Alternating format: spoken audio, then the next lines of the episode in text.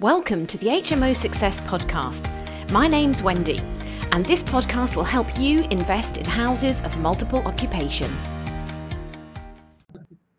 Hello, good afternoon, HMOers. It's great to be with you again on uh, Wendy Weekly. Uh, today, I have got the lovely Kirsty Darkins with me. Hello. Kirsty.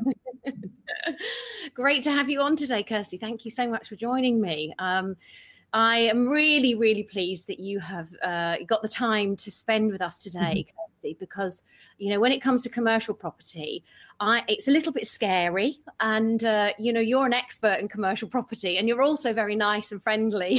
so, well, I try to be. so it doesn't make it quite so scary. Mm-hmm. Um, so for people on the group who perhaps don't know who you are and what you do, would you like to just give give us a brief introduction? Yes. So um, I have been practicing as a commercial property surveyor for over 20 years now and investing in property myself for the last four. Um, so I left corporate four years ago, set up on my own. Um, and now I am building my own commercial property portfolio. I'm mentoring other private investors. Um, so they can learn how to build a commercial portfolio as well. Uh, I run a network meeting in Birmingham, um, which is really good, really good community there. Um, and kind of I met Wendy through all through all the networking that we do, and we go to a lot of the same things. Um, I'm by no means a HMO expert, but I do know about commercial and how we might put the two together. So that's how we can um, use each other's skill sets. I think. yeah fantastic. And I think when whenever I've seen you speak, Kirsty, it's always made me feel really inspired, motivated to go out and do more, mm-hmm. motivated to learn more about commercial and how I can develop. And uh, you know, we've got a little bit of experience in commercial property, but nowhere near your breadth of experience. And uh, mm-hmm. I think I think that in the next you know year or so, uh, COVID nineteen is is one of those factors that I think we just have to we're going to have to learn to live with. Uh, you know, until we have a vaccine, we have to adapt, don't we? Um, so so you know, I thought well, commercial properties may be one of those types of property that uh, as as HMO investors we tend to lean towards residential you know, we tend to buy residential, develop residential, repurpose residential because that's what seems the most easy, natural step up from maybe single buy to lets. Um, but I think you're probably going to bust some of those myths and maybe explain why you think commercial could be a great opportunity. So, can you just give me a bit of an overview of your thoughts at the moment? What's happening in the commercial market? What are the challenges? What are the opportunities? So everyone's aware of the challenges in retail. Um, although I do have to say that um, it's not like we haven't been here before. And um, you know, so you've had the collapse of Intu, one of the biggest shopping centre owners in the UK, into administration, but that's been coming for a long time. Um, and what's happened with retail, in particular, shopping centres, um, is they've been overvalued for a really long time, and all we're seeing is the correction that's been coming. Um, for a while. Retail will shrink, it has to shrink. And what COVID has done is accelerate that process. So there were lots and lots of businesses, particularly in the hospitality sector, um, who weren't performing very well before this happened. Um, and, and so it's just accelerated what was already happening. So retail is probably going to shrink over the next few years by 20 to 30%. That's what needs to happen. Um, but what will happen, um, I think, is that because we're all working from home more and we're probably going to move towards less everybody working in town big city offices and more people working from home maybe companies having some suburban offices um, what that means is that if people are working at home they need the services and the convenience around them rather than in just in the towns. So i think there will be opportunities um, in suburban locations for retail to thrive in small centres. Um, I'll still be investing in retail. You just got to know what you're doing. Offices is very interesting. Um, I mean, it's too early to tell yet, but I think a lot of companies will be looking at the space that they own or lease and trying mm. to decide what the right size of space is. Now, nothing immediate is going to happen because when people want to go back to the office, they're going to have to, they're going to need twice as much space so they can do social distancing. Mm. In the office. So people aren't going to be getting rid of space immediately. You know, there's going to be no fire sale of office, that kind of thing.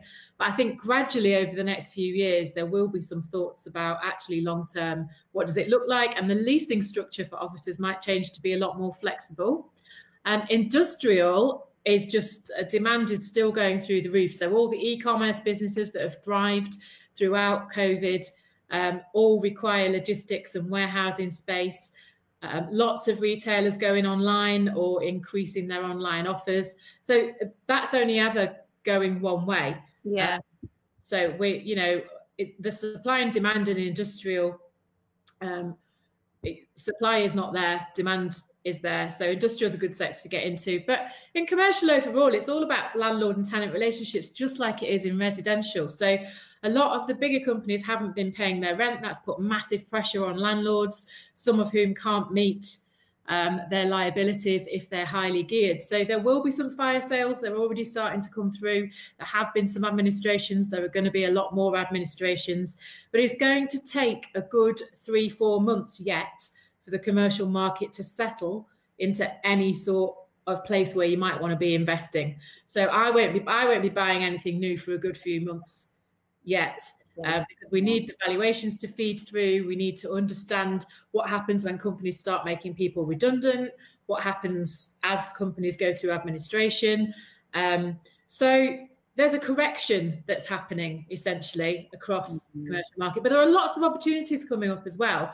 Um, and planning looks like permitted development is going to be increased. There's already quite a lot of permitted development actually within commercial that a lot of people aren't aware of. So you can go from a shop to a restaurant or a bar without needing planning permission. You can turn a shop into an office without needing planning permission. There's lots of things that you can already do um, in commercial, but I think a big opportunity will be not requiring full planning permission to convert retail to residential potentially which could unlock quite a lot of opportunities. Um, but yeah, so the commercial market is doing okay. It usually bounces back faster than residential because it's not reliant on consumer confidence. Um, and the valuations come through and businesses make decisions pretty quickly. But the difference between now and 2008 9 is that um, liquidity is there, credit lines are there. This is not a problem with the banks. Um, and, and that will make a lot of difference, in my opinion, Okay, so that's interesting. So, so, so people who are um, mostly uh, looking to to invest sort of in residential, they, they, the reason why they might be involved in a commercial building right now would be because they want to convert it into residential. But um, from what you've said, obviously there's still a a demand in certain sectors for commercial staying as commercial. Ooh uh, you know, we we again, my my mindset tends to how do I convert it into residential? Mm-hmm. Really, what you're saying is, hold on a minute, Wendy. There's actually still some opportunities out there for for keeping commercial commercial. I mean, for example, we've got a pub that's fully commercial. We haven't lost any rent over the time that the, Derek, who's the landlord, has had the pub closed. He's still paying his rent, and uh, I think he's looking forward to opening up. Um, I'm I'm not sure if he is opening up tomorrow, but he's certainly going. Oh, sorry, in two days' time. Yeah. He's certainly be opening up soon. Um, so it's interesting what you say because um, that has been extremely steady income for us. We, you know, there's been no drop in income, unlike in certain of our HMOs where we've got some tenants who haven't paid the rent, and we have seen a dip in income, um, and and it's caused a lot of hassle as well. Yeah. So, you know, I, I can see the benefit of renting, but I think for a lot of people who are perhaps currently in residential, they'd be thinking, well, hold on a minute, I've never done commercial. I don't know how to put up a commercial lease. I don't know how to find a commercial mm-hmm. tenant. You know, how do I know that that commercial uh, enterprise is actually going to be able to sustain and continue during the time that we have COVID, which could be years, frankly, couldn't it? It could, and I, I, think so. A few things to to think about there is that um, you know the government support package has been unprecedented and phenomenal. Um, so I've had 100% of our commercial rents in for the entire period of COVID. Nobody's paid late, nobody's in arrears.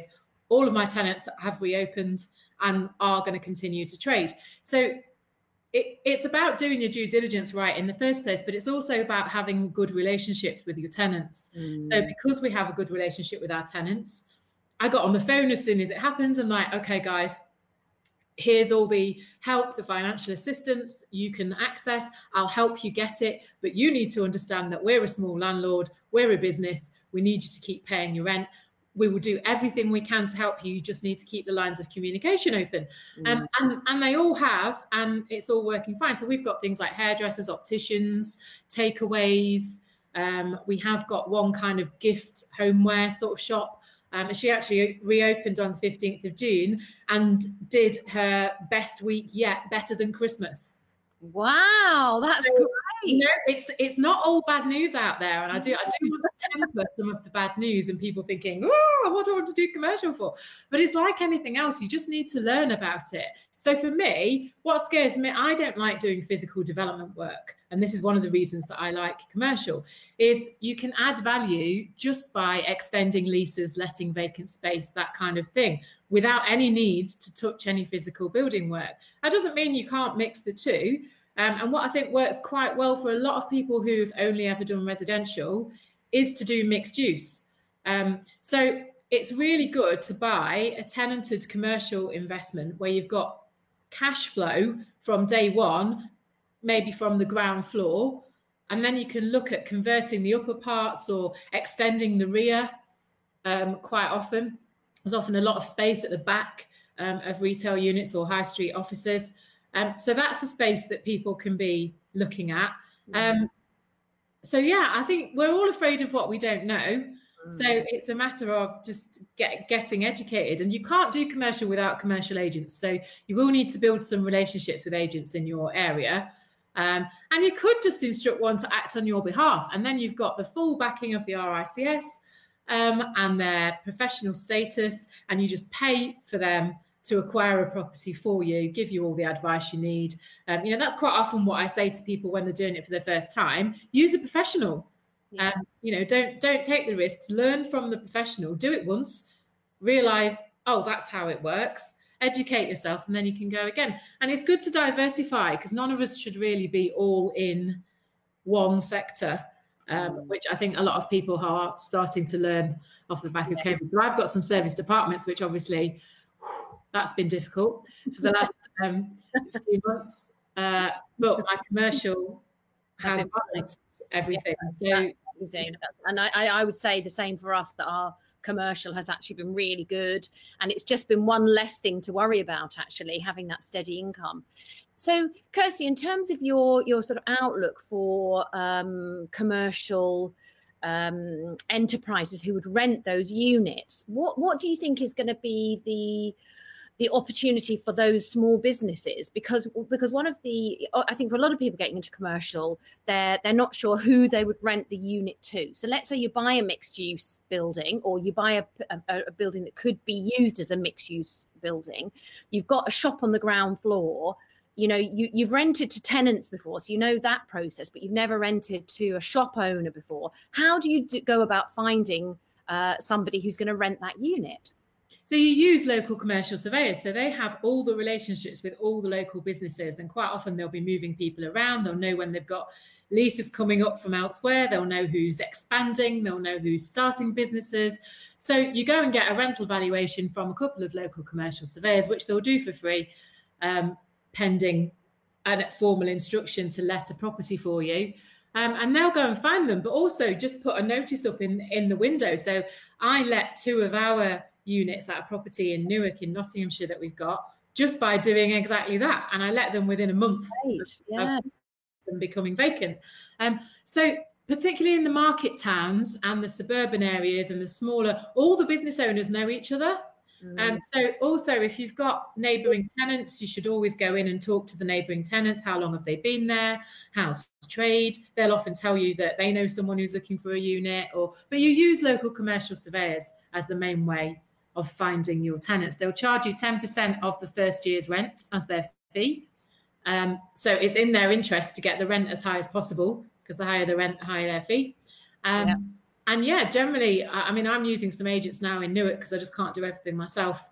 Um, it used to be a hairdresser's, the plumbing and everything's still there. We've got those kind of people looking at it. But yeah, generally, if you're looking at retail that's not in a huge city centre, um, that's kind of on the outskirts or in a small market town. You're looking for convenience and service led retailers because we'll always need them. So we'll always need hairdressers, opticians, florists. Takeaways are a really good one. Pharmacies, convenience stores, funeral directors. Um, you know, all of those users, vets. Um, lots of professionals now are taking retail units as offices because it's often cheaper and they're really well located. And so lots of solicitors, accountants, they're all taking retail units. The charity shops aren't going anywhere anytime soon. Mm. The betting shops are uh, rationalizing their portfolios, but they're certainly not all all going. Um, so you know, there's still a lot of uses, and that's just off the top of my head. And then you'll mm. have local businesses of all sorts, like the um, gift and homeware business that I've got in one of my units. And the good thing about them is they'll quite often pay a little bit more rent because they realize that they're a riskier tenant. So it's a balance. You know, you yeah. can you can balance your risk by taking a bit more rent, taking a rent deposit, and accepting that not all of these businesses might work, but there'll always be another one that's coming along. Yeah, um, is what I find. So yeah, I so think... that's interesting. And I, actually, I, as you were speaking, Kirsty, I was thinking that uh, there, there, in fact, as we go through the next phase of the furlough scheme starting to wind down, yeah. and, and probably we're going to see a lot of redundancies. I think we have, you know, we've seen them already, haven't we? Yesterday, there were hundreds of thousands of redundancies uh, announced by various different firms and different sectors. This actually might be an opportunity for some of those people who who kind of waited for their redundancy. They've mm. made thought that they were going to be made redundant. They're now getting a redundancy package. And they might be thinking, do you know what? I'm going to set up on my own. I'm going to set up a small shop. I've always wanted to run a haberdashery store, or I've always wanted to run a cafe, or I've always wanted to do a dog grooming parlor. And these are the kind of small business owners, small entrepreneurs who, in a recession, very often start their business because they have to. You know, don't they say um, necessity is the mother of invention? Yeah, absolutely. You know, I think over the next few months, we're going to see people who are, uh, they need to earn some money and they're going to be wanting to start up small concessions, small trades in local towns to start to make some turnover and make some income. So, so this is a really great time for us as property investors to be thinking about buying and securing those buildings because we can make some money from them as they start their businesses too. Yeah, definitely. And also don't I don't want people to forget about industrial. So a lot of people think, oh goodness, what on earth do I know about industrial? And you know, it's just boring, crinkly tin sheds. But I, industrial is actually quite sexy when you look at the numbers. That's what I always say. Um, so you know, I know nobody really finds crinkly tin sheds very sexy, but the numbers are. So um, you know, it, those kind of business. There's a lot of businesses that want workshop space or smaller warehouses as well. So, you know, if you want to start small getting into commercial, industrial is just as good a place to start as your high street units or your offices. And also, what's happened is that industrial rents are so much cheaper than office rents that what a lot of businesses will do is they'll take an industrial unit and they'll use some of it for storage and workshop, but they'll create a massive office within the industrial unit um, because it's just much, much cheaper space. Um, so you have a lot of businesses that are looking for that kind of space as well. I think um, it's likely uh, with what the government are doing with planning um, and permitted development that it's going to be easier and easier to demolish old industrial units um, and either build housing because quite often industrial and residential are quite close together. Yes. Locations. Um, and either build housing or build more fit for purpose industrial because the industrial that's required today is not the industrial of yesterday. So there was a lot more manufacturing, um, you, you know, in the last 50 years. Now we're moving much more towards warehousing and logistics, which require totally different space. Um, for a start, they need really, really high units. Uh, the circulation space needs to be really good. Uh, so yeah, it's just about focusing on something though. If you want to get into commercial, then kind of decide I want to have a look at high street retail, I want to have a look at office, I want to have a look at industrial, and focus on one thing and build some agent relationships um, because most agents focus on a particular sector. Um, but yeah, loads of opportunities for mixed use as well. So um, put a bit of what you know with a bit of what you don't know and, and kind of expand your knowledge is is what I'd recommend doing. That's really good advice, Kirsty. Thank you. Um, okay, so let me just quickly pause you there. I'm just going to um, remind everybody we are live today on the Ultimate HMO Success System, where I have the lovely Kirsty Darkins to my right. I think you'd see her to right. uh, and uh, we're talking about commercial property, talking about how we can get into commercial property, how we can use commercial property for HMOs, and what the opportunities are about uh, this, this current situation with unemployment, redundancies, COVID 19. What do we see the outlook for commercial property being? So, Kirsty's got a wealth of experience in the sector. Not only has she uh, being a commercial surveyor in her previous professional life, she is now a commercial property investor. So she's got loads and loads of experience. And please do feel free to put any questions to her in the chat panel below. Yeah. Um, there is a question, Kirsty, that's cropped up, and I, I don't know if you would would like to answer this or give your views about this. I've certainly got a view about it. Um, are you worried all en suites will result in more council tax right now? So when it comes to commercial, um, people don't pay council tax, do they? It's it's uh, business rates. Yeah. Now, can you just? I'll, I'll perhaps come on to the ensuite question in a moment because uh, that probably may fall a bit more into my field of expertise. um, but can you just explain uh, when do people have to pay business rates? Because you don't pay business. Not all businesses will pay business rates, will they? No, so there is such a thing as small business rates relief. So um, at the moment, nobody will pay any business rates if they're operating in premises for retail or hospitality um, until April 2021. Um, so there's a rates payment holiday, uh, and that's going to help to relet some of the vacant space because people haven't immediately got the business rates cost. But if um, the rent the rateable value. The rateable value for business rates is effectively the same as the market rent the last time it was valued. That's what it is a measure of. So um, if the rateable value is £12,000 a year or less, which in maybe not in some of the southern towns, but in most of Midlands and North, in, in most small units will be below that, then they can claim small business rates relief, which mean they don't have to pay um, business rates. And that that's not just retail, that's any business where the rateable value is below £12,000 a year. So small workshop and warehouse units, very small offices, um, they can all be exempt from paying business rates. Okay, so that's that's useful. Again, that's something to help these small trading businesses uh, set up and become a bit more sustainable uh, as time goes on. So that's that's helpful to know. So let me come to the question uh, from our viewer, and unfortunately on BeLive I can't see who's written the question, but thank you whoever has uh, messaged us with the question to talk about en suites.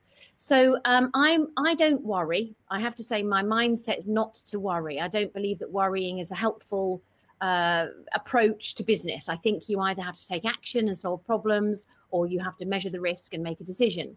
Now, I think if you were talking about what do I think the risk is that councils will revalue all HMO uh, rooms with en suites, I think you've got to measure the view of your local council because this very much comes down to your local council and how the local council are viewing ensuite rooms.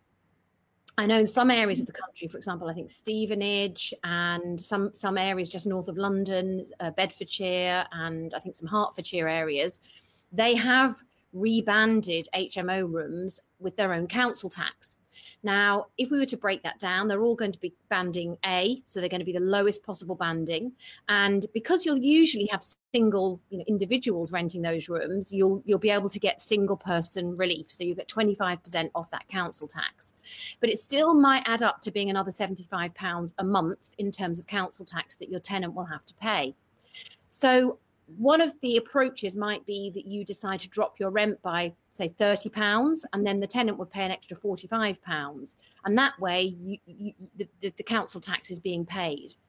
Ultimately though the relationship between the tenant and the council becomes more vital here because it's the tenant who will be then responsible for paying the council tax.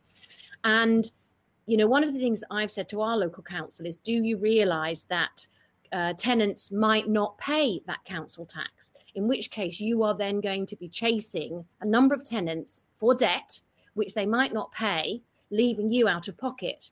Wouldn't it be more strategic to even increase the council tax on a whole HMO?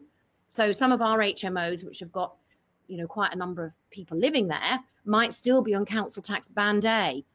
As a landlord, I actually would be uh, more amenable to them saying, let's put you on a slightly more expensive banding because then at least we don't band all the rooms individually. So if your local council is talking about it, I would negotiate with them because they will be the ones who'll be highlighting your development to the valuation office. And ultimately, it's the valuation office that will make that decision about whether to reband your rooms or not. So I do think it's a consideration. Um, I still think that HMOs will work though. And I think going forward, we're going to start to see some rents going up because I think property prices are going to start to go up in certain areas. And usually that has a that has a, a, sort of inflow effect on rents. And I think as the hospitality industry opens up, a lot of those places that have been used to uh, fill uh, rooms for homeless people will now be wanting to be used in the hospitality industry and they won't want to have homeless and you know rough sleepers in their buildings you know because the two types of people don't really mix very well do they? I mean would you go on holiday to a nice hotel where you thought that half the rooms were being used for rough sleepers? I think it all depends on your attitude. Personally i probably would would be okay with it. um, I, I, I used to be involved in a charity that worked with rough sleepers and homeless people, so it doesn't it doesn't really bother me. But I think some people would be very concerned about that. So I think the hospitality industry may well be closing their doors to homeless sleepers. Sorry, homeless people and rough sleepers, but the government has still got to find somewhere for those people to live. So there, there's a constant pressure on the residential market, and I think that that council strategy and, and policy is going to either going to unlock some of that residential uh, accommodation and help the situation, or it's going to restrict it and make it much worse. So, I'm sorry I'm giving you a very long answer here, but I think long term, strategically, it's not going to work to ban separate ensuite rooms. It's not going to work. But we may we may have to face that some of our HMOs may get rebranded um, because that is the current policy to try and raise extra tax. But long term, I don't think it will work. Is my personal view. Um, but I but I think that you, as I say, I think that if you step out of being that person who's then paying the tax, uh, so ordinarily the the landlord would pay the council tax, but if you're not going to be paying that council tax anymore, then it makes it uh, much harder for the council to collect that council tax because they now have to go after the individual tenant.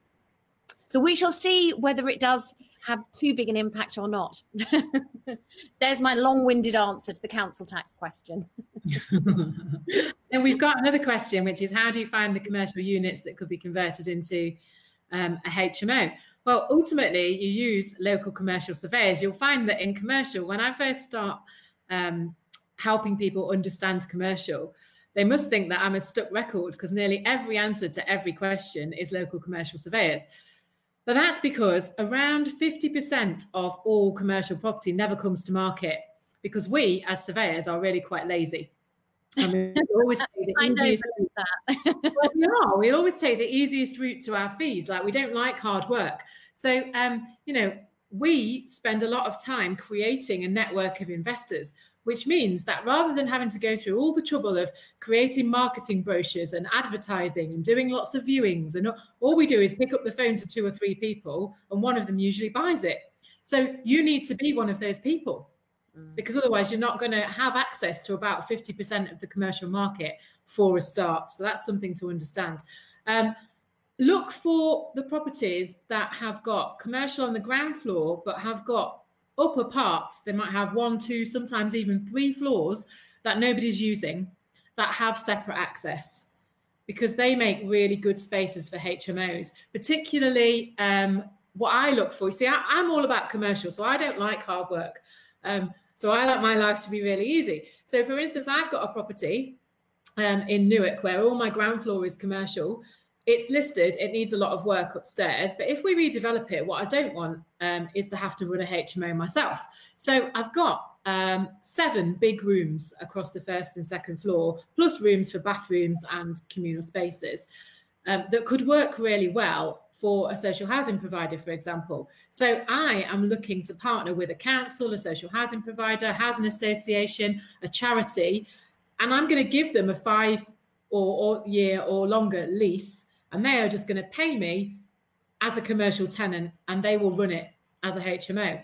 Um, That's very you know, for me, it's a great way to add value to commercial property as well. So the value in commercial property is all about the security of the income stream and nothing to do with bricks and mortar. So it's who is the tenant, and mostly um, all of the people I just mentioned are really good tenants. Um, in terms of their the strength of their business and how long is the lease so the longer your lease and the better your tenants the higher the value um, of your property. If it's vacant, it's virtually worthless, and that's how it works. So for me, I want to get people in there on a commercial lease. So even though I'm a bit allergic to physical building work, which is when I do have to do it, I joint venture with a builder. That's how I do it. Um, have, have, a great partner in that. Um, but that's what I look for. So I look for you know shops and uppers, um, or you could look at office buildings. But what I would say is that most people's approach naturally is I need to convert the whole thing into a HMO. But I would always say, do you? Why is the ground floor not viable as commercial? If it's always been commercial, why wouldn't you diversify your investment and get yourself some cash flow really quickly from the ground floor and then just redevelop the uppers or extend that outwards at the rear? Um, there's often a lot of space um, at the rear to extend. So I'll be looking at all the retail premises um, and quite a lot of office premises that are still viable as commercial on the ground floor, but they've got really dilapidated upper parts or nobody's using them. Um, that's that's what you want to look for. That is really helpful. Thank you, Kirsty. Um, and I, I love your point about working with uh, perhaps social housing providers or the local council, uh, because I think we're going to see that pressure on them to find accommodation that they can utilize and where they can partner with local landlords. And very often, we've got HMOs with the odd room available here or there, but there's no way that, the, that, that that would be suitable for their kind of tenants. You don't want to mix tenant types. We're looking to fill our, t- our rooms, obviously, with professional working tenants. That's our, our kind of bread and butter. Um, but obviously, if you've got a property where you've got some, as you say, upper parts which are available. They don't need to be necessarily refurbished to a massively high standard. Um, and, and quite often the council may have some funding they can use anyway to actually add value to it. You know, it's your building, but they need to make it right for their tenant type. And doing that kind of a, um, you know, a, a lease with the local council where it gives you five years you know there it's a win-win win for them it's a win for the tenants and it's a win for you isn't it yeah, I mean, there's a lot happening. So, um, one of my other business partners has a big service accommodation portfolio, and last week he got a phone call um, from the local authority who are trying to house um, newly released um, prisoners, essentially. So uh, they're uh, they're on probation as they come out.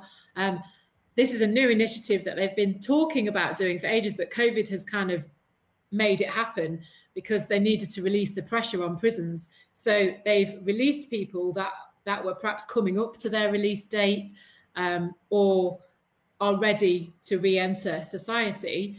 But what they need is kind of uh, is accommodation for the short to medium term to rehabilitate these people. And then at the moment, they're paying ridiculous rates to take over whole houses that were used for service accommodation. And I mean, they are paying four or five times the market rate per night. Yeah. No. Yeah. So um, he said, so the conversation went, oh, um, that's a bit low per night. And she said, that's per person per night. And then he, and then he nearly fell off his chair.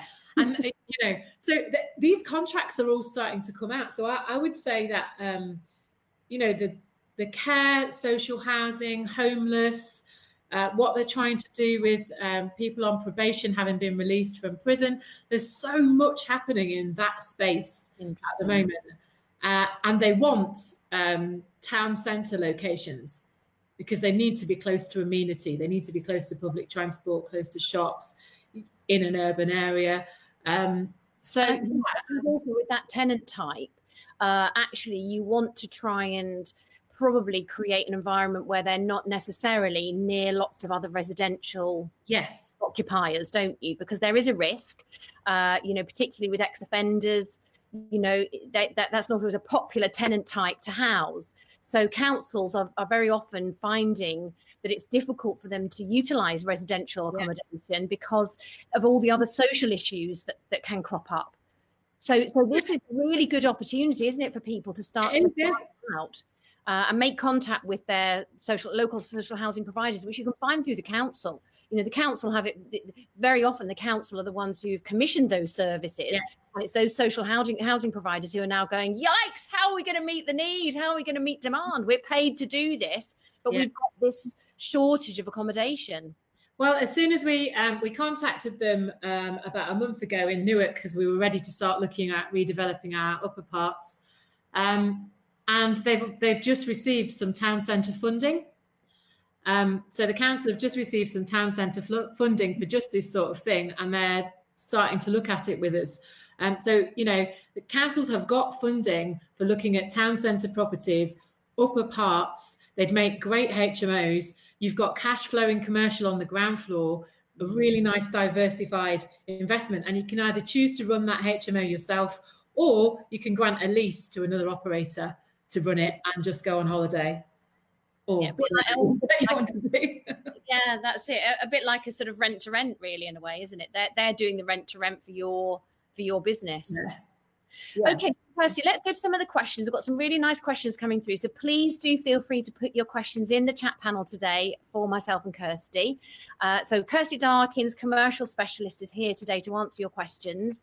For, for those of uh, us in HMOs, you might have a small portfolio or a large portfolio. Um, and you maybe haven't thought about, you haven't considered, okay, what could I be doing over the next year? One of the types of property that you should not be ignoring is commercial. Hence why Kirsty is on the group today to enlighten us about the opportunities and to help us to recognize that residential is just but one of the types of property that you can use to convert into HMOs.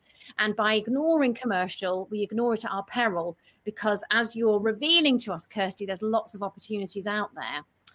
Uh, so let's go to the, the chat panel. So um, Facebook user, and I'm sorry, on our chat panel, we can't see who you are. if you put your name before the comment, that would really help us to know who it is. Somebody said, Hey, girls. Oh, I've been called, called a girl for a long time. No, me neither. so whoever you are, we love you. Um, um, so, so Facebook user, whoever you are, says my understanding of the end valuation is basically the gross rental income times the yield. How do you know the yield in the area? Uh, is it best to speak to a few different commercial agents? And that's Partha. Thanks, Partha, for the question. So good. So how do you value commercial property? Kirsty? Yeah, that is that is how you value it. So um, it, it it is the gross rent capitalized by a market yield. But when we're talking about yield, it's not the same thing as the return on your capital invested. So when I talk to people about commercial, I have to start to explain that there are two yields, which gets confusing. So I call it return. So yield, as you know it in residential, I call return. So that's the return on the capital that you've invested in a property. The yield that we're talking about in order to work out the current value of a commercial property is the investment yield or the market yield, which is essentially a risk profile.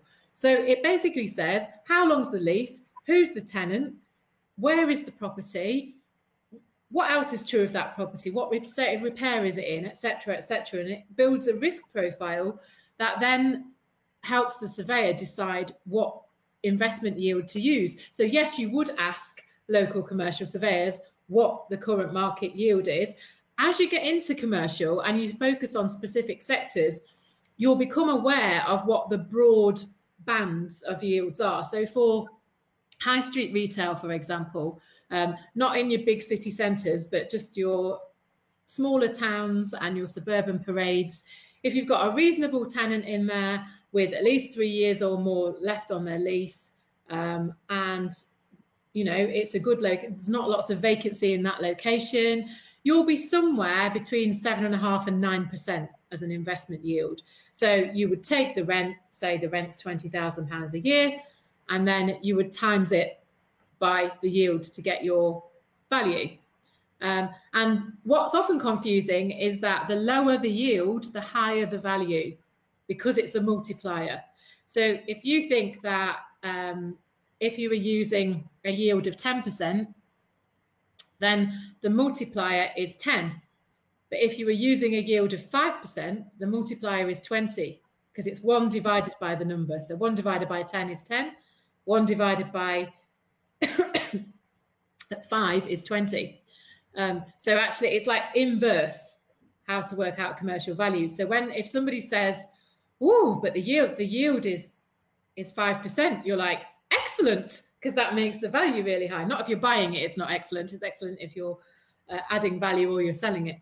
Um, so that's that's roughly how commercial valuation works. And in so sometimes when I look at um, properties that are up for sale, commercial properties that are up for sale, particularly when they come for auction, actually, I, I scour the auction catalogue to see if there's anything that I'm interested in, and they will often talk about yield. Do they use that commercial yield figure or is it the rental yield they're quoting because uh, sometimes i'm not too sure about that kirsty well if it's for sale they should be using the commercial yield but, but basically what they will have done um, is taken divided the rent into the purchase price, which will give you that yield. Ah, yes, yes, because so, you already know what the uh, what the income is for that building when it's being sold, don't you? Yeah, so they'll just divide the rent into the purchase price, and that gives them the yield. And you can sit there and have a laugh because most of us, when we put it on the market, are joking, um, but occasionally somebody pays it. Um, so yeah, you need to, you need to know what you're doing. Um, I think that's a really good point. So, in other words, what you're saying is there's a lot of commercial property that has been up for a long time that has been ridiculously high priced. And yeah. are you still see, are you still seeing that now? Um, yes, and also what I would say is that uh, I don't know if anybody else has been watching the auctions recently, but I, I, don't know who the people are who are buying in auctions, but their calculators are broken. I, I, they've clearly just got far too much money I need to put it somewhere. I, I, that, that's that's all I can uh, discern at the moment. I just I can't. Uh, so I watched somebody um, the other day buy a half-built mixed-use retail and um, two flats on the upper floors. It, it, it's literally not even a full shell of a building. Um, someone's gone bankrupt. I, I know what it was worth. I know what it's going to cost to finish it, and I know what the end value will be. There, there is zero profit remaining in what they've bought it for. And I, I just I don't I don't know what they're doing in the auctions at the moment. I don't know who the people are who are buying in the auctions. It, it, it's it's a little bit crazy, but um, yeah, there there is some commercial on the market that's been overpriced, but I think nobody's willing yet. We haven't reached the point that the sellers are willing to accept that values have gone down. Um, so it's going to take another two three months before we really start getting to the point where sellers are willing to take a bit of a view mm. um, as to values of of commercial. Yeah, I, I, well, and I, and I think that maybe there's going to be some people who are going to constantly feel that their property should be worth a certain level, and so therefore they're not prepared to to lower the price. Um, I, I was on an auction the other day, and I this the property I was looking at sold for thirty thousand pounds more than I would have paid for it. Uh, there is no headroom in there. By the time you've hmm. done refurbishment, you you know you will be absolutely out of pocket. So I think you're right. There's a lot of money sloshing around looking for a home, and that's why it's a good time now to be working with investors because many people have got money in the bank. They're getting no percentage return whatsoever. Um, they're happy to lend it to somebody else who can even give them three to five percent, which a few years ago you would have been laughed at if you'd offered an investor five percent. They would have said, "Well, that's not a very compelling offer." But now you can offer them three percent. They're like, "Yeah, bite your hand off. How much money can you can you take from me? How much money can I lend you? So it's a very, very interesting time economically as well. Um, now, got, got some more questions, Kirsty, if, if that's yeah. okay. So I yeah, so on the I can see it's Krishnan who asked, um, how do you find the commercial units that could be converted into an HMO? So your top tips on finding the right commercial units. Well, just be willing to put a bit of work in and build relationships with commercial agents. That that's the top thing to do is build relationships with commercial agents in the area that you want to invest in. Let them know who you are. Speak to them every week, every couple of weeks to start with. Tell them exactly, be very specific about your criteria um, and prove that you're credible. And over time, they will start picking up the phone to you with off-market opportunities. So that's that's the number one way of finding. Um, ordinarily, I would have said auctions can be quite a good place to find commercial, but at the moment, auctions aren't a good place to buy anything. Um, auctions are a good place to sell property at the moment. So I, I would leave auctions for now. Um, but when you are looking at auctions, you're looking at properties that are in the wrong auction. So quite often there are commercial properties sat in residential auctions or in auctions that are mainly residential, so you won't have a lot of competition. You're looking for properties that are in an auction in the wrong area, so they're out of area. Um, so use um, EIG um, auction tool, um, which covers national auctions to kind of find those properties. So you can have a look in auction. Um, also, you just need to be observant and be willing to put deals together. So, a couple of things I'm doing at the moment is as you drive around, you'll quite often notice lots of properties that are boarded up. So, lots of shops that are boarded up, and there'll quite often be a whole little terrace that's boarded up. Or so, what I do is I start being a detective. So, I go on land registry and I download the title registers and I work out who owns things. And quite often, the same person owns the whole thing, or sometimes the council owns it that's a nice, easy conversation. Mm. So at the mm. moment, I'm looking at one where the council owns one, and then the next three are all owned by the same person. Now I'm talking to the local commercial agents saying, Do you know this investor? Who is he? How long have these been boarded up? Whatever. And I'm going to create an off market opportunity for myself. So Very good. I love it, Kirsty. you know, be proactive is is, yeah. is what I'm saying. Essentially, you know, don't look, don't wait for things to come to market. You want the off-market opportunities, which you're going to get from agents, and you're going to get by actually just being really observant and driving around the area that you invest in. And it always amazes me how much of the time we walk around with our eyes closed.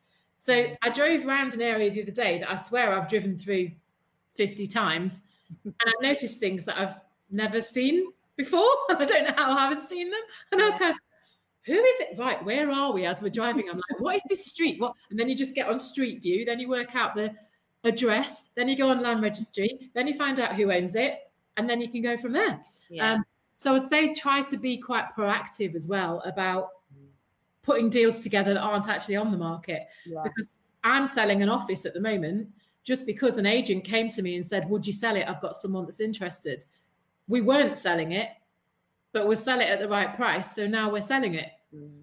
And that's my point. It's like if the agents don't know that you're there looking for property, then they can't come to you and offer you off-market opportunities. So you need to you need to go and build your relationships with commercial agents.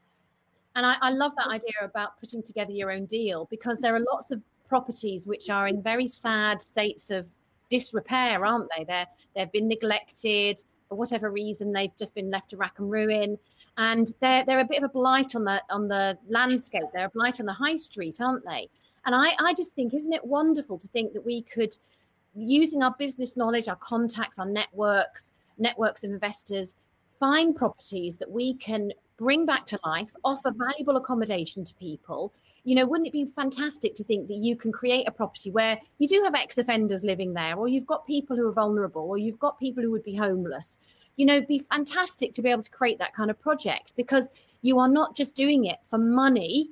Yes, you are making money, it's a business, it needs to make money, but actually you're doing it for the good of society as well. And for me, that's where property is such a powerful tool, it's such a powerful asset because ideally we use it to help other people, not just to help ourselves. Yeah, it's easy to create a win-win. I mean, it's why I became a surveyor in the first place. Um, was for the opportunity to be involved in urban regeneration and just influence the places that we all live and we work and we play.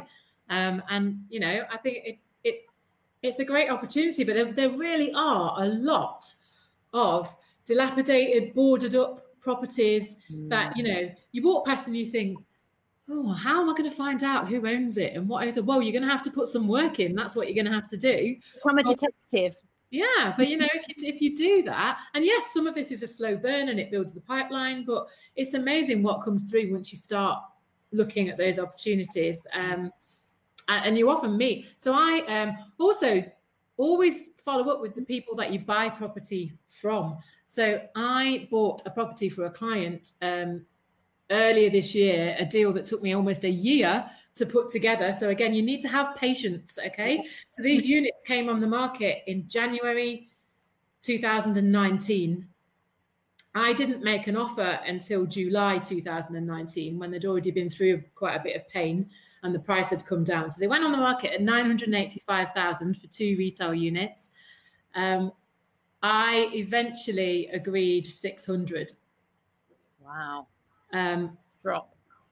Yeah, and they are they are worth 875. Um, so I eventually agreed 600. Um, it was a joint venture that had gone wrong. They desperately needed to just get themselves out of their joint venture and dissolve their partnership. Uh, so cash offer, we you know we bought it. Now the same one of the joint venture partners has got a big commercial property portfolio, and what he does is he buys commercial property portfolios and breaks them up. And now he has become one of my best sources of off-market deals. So, you know, it's just, you, have to get into it and start making yourself known, build your network, but, but always be really inquisitive about people. So I was saying to him while we were doing this deal, oh, we'll get there. What else are you doing?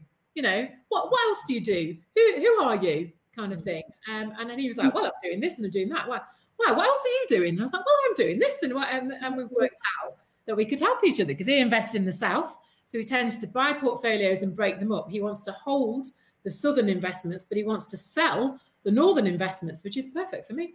Yes, fantastic. You know? So it's all about building relationships and looking for deals and, and finding where you could even, you know, bring a deal to a commercial surveyor who could then potentially speak to the owner, uh, do the negotiations about getting yeah. that, that property to be sold um, and presumably they can, they can kind of use their sales pitch and their experience to be able to persuade that person to consider sale selling it, particularly because you're then a you're you're a buyer at the other end, so they're not going to have to go through months of waiting or you know concern that they're not going to sell the property. So I, I, that's a great idea, Kirsty. I love that one. Well, that's what's happened with the, the people who are buying our office was just a private investor who wants to occupy the space for his own businesses and just went to an agent and said, uh, do you know who owns these offices? Does anybody want to sell? Um, and we were kind of, well, it's it's half vacant um, our office, and he's willing to take the half that's vacant, and then I guess as the other tenant moves out at some point, he'll have the other half. Um, but yeah, and we've kind of we've done no work. All yeah. I've done is answer the phone to an agent and go, oh well, uh, yes, but it'd have to be at this price. Um, yeah you know, he, he made us an offer, we rejected it. He made us another one, which was what we wanted. We accepted it. And I instructed solicitors yesterday. I, have literally had two phone conversations and sent an email. that's all I've had to do. work for their fees. Um, yeah, yeah, that's know? great. So, um, quite, this is another question from Partha. So, Partha's looking at a property which has a reputable chicken shop Ooh, I always like reputable chicken shops. Um, probably deep fried chicken or something like that. With 10 years lease on the ground floor and a six bed HMO on the second and third floor. How difficult is it to obtain a mortgage on a property like this with a fast food joint on the ground floor? Do the lenders class that as high risk? And what kind of rates can you get on commercial mortgages for a property like this? And which lenders? So there's a number of questions there from Partha. So for that particular, um, sometimes it, ca- it can be difficult. If if it was just uh, one and two bed residential apartments above a takeaway, it does have an impact on the ability um, for people to obtain mortgages, and they are restricted to one or two lenders.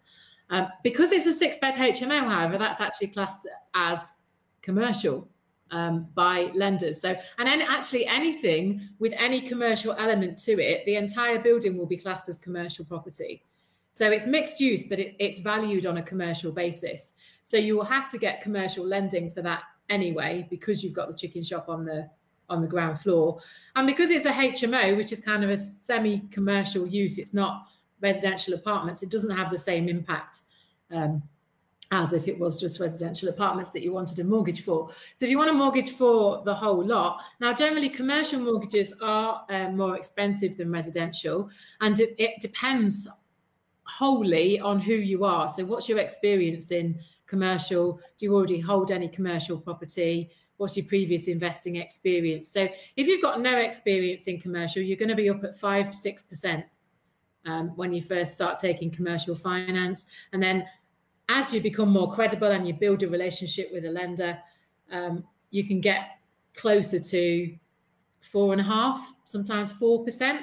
Um, you know, there are a few people who are very seasoned commercial investors who've got portfolios who will tell you that they can get 3%, 3.5%. Well, yes, they can, and you could too in about 10 years' time. But if you haven't started yet, that's not what you'll get.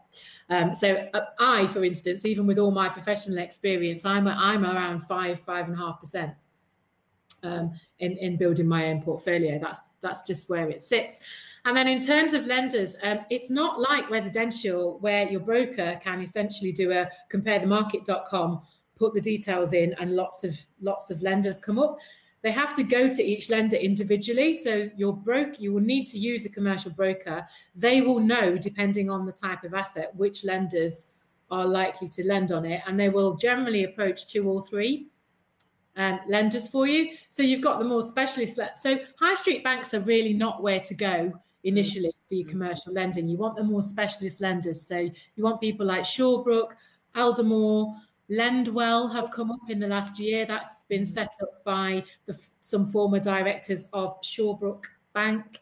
Um, yeah, so you want you want some of the the smaller lenders um, because they're a bit more agile. And in commercial, it's all about it's actually human relationship. It's not just computer says no.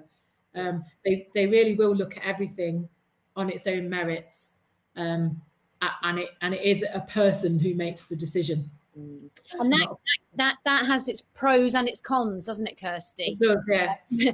Sometimes it means things take an inordinate amount of time to be done because you've got somebody who's yeah. overworked on the other end of the phone and is ticking the, all the boxes. And if they don't feel that one of the boxes is ticked to their satisfaction, you you can go round and round and round in circles, getting it over the line. And we've had that recently, uh, and it turns out it was their issue and now the gates have floodgates have been opened and they desperately want to lend us the money um, um, but but but and at other times uh, you know that can be a good thing because of course you well your broker is there to present the deal to the lender in the best, best possible light. So the fact that you have got a, a, you know person on the other end of the phone who's going to be assessing that deal, it means that you know they are they're open to being I suppose, influence that this is a really good deal. And if the broker's any good, that's what they should be doing with the lender. Not, I don't mean influence in a way that is underhand or sneaky, but just to kind of present, because, you know, if, with the best will in the world, somebody in an office in Manchester doesn't necessarily know that you know there's a fantastic uh, sort of three story building in the center of newark um, and that it's going to have an HMO and a shop underneath it. And you know, they might never even been, been to Newark. You know, where is Newark? exactly.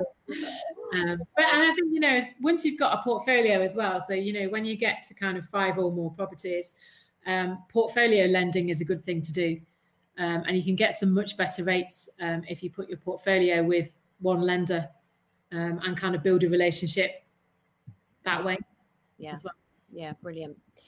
Well, listen, Kirsty, let me just check that there are no other questions or thoughts in the chat panel. I don't think there are at the moment, but obviously, this recording will be live on the group. So, uh, if anybody does have questions following watching this amazing interview with Kirsty about commercial, how should people get in touch with you? What's the best so, way? Um, you can use my email, which is really easy because it's Kirsty with a Y at kirstydarkins.co.uk. So it's my name essentially. Um, or you can look on my website, which is also my name. So www.kirstydarkins.co.uk. And there's a bit more information on there. What I will say, if you don't mind, Wendy, is that I've got someone who'd be perfect for your audience to listen to joining us uh, next week at my network meeting. So, Jonathan Burliand is a multi, multi millionaire property investor and he's also in e-commerce but his whole strategy is shops on the ground floor hmos on the uppers that's what he develops he's got over 500 of them in london and the southeast he's been doing it for years huge, huge mine of information, extremely humble based on the amount of success that he's had. So if you're interested in learning a bit more about and talking to someone who's doing mixed use and making it work, um, next Wednesday, 8th of July at seven o'clock, it's Birmingham PPN. So have a look at Progressive Property Network Birmingham. Jonathan will be with us. He'll be there telling you how he's done what he's done and uh, taking loads of questions as well. So that could be quite useful. Um, if you want to catch him, he he doesn't come out of London generally. Um, it's only because we're online that I've managed to get him to come come and join us. So hopefully that'll help as well. Fantastic. So that's next Wednesday, Wednesday the eighth July, eight p.m. Seven o'clock. We're on. Yeah. Seven o'clock is it? Sorry. Um, so if you uh, just Google that, you'll be able to find the details. And uh, how do people book tickets, Kirsty? Um, so there's a link on the website, um, or if you find me on Facebook, um, you'll find it on my Facebook pages as well. Great, brilliant. It's always good to hear stories of people who are further ahead, so they can inspire and help, and uh, you know, uh, be there uh, when we need them. Yeah, exactly. Great. Well, listen, Kirsty, thank you so much for your time today. It's been really, really valuable, as always. Sure. No, you're very, very welcome. And thank you for contributing to the HMO community. And, you know, if, if you've got time at some point, we'd love to see some of your deals. Just post them into the group. Uh, or if you if you see things that come up where you think this could be converted into an HMO and what you would do with it, case studies like that are always brilliant for us to see. So uh, you know we'd love to we'd love your your uh, expertise and input. Okay, I will. Thanks ever so much indeed, Kirsty. We shall speak to you very very soon indeed. Have a great day. Bye. Bye.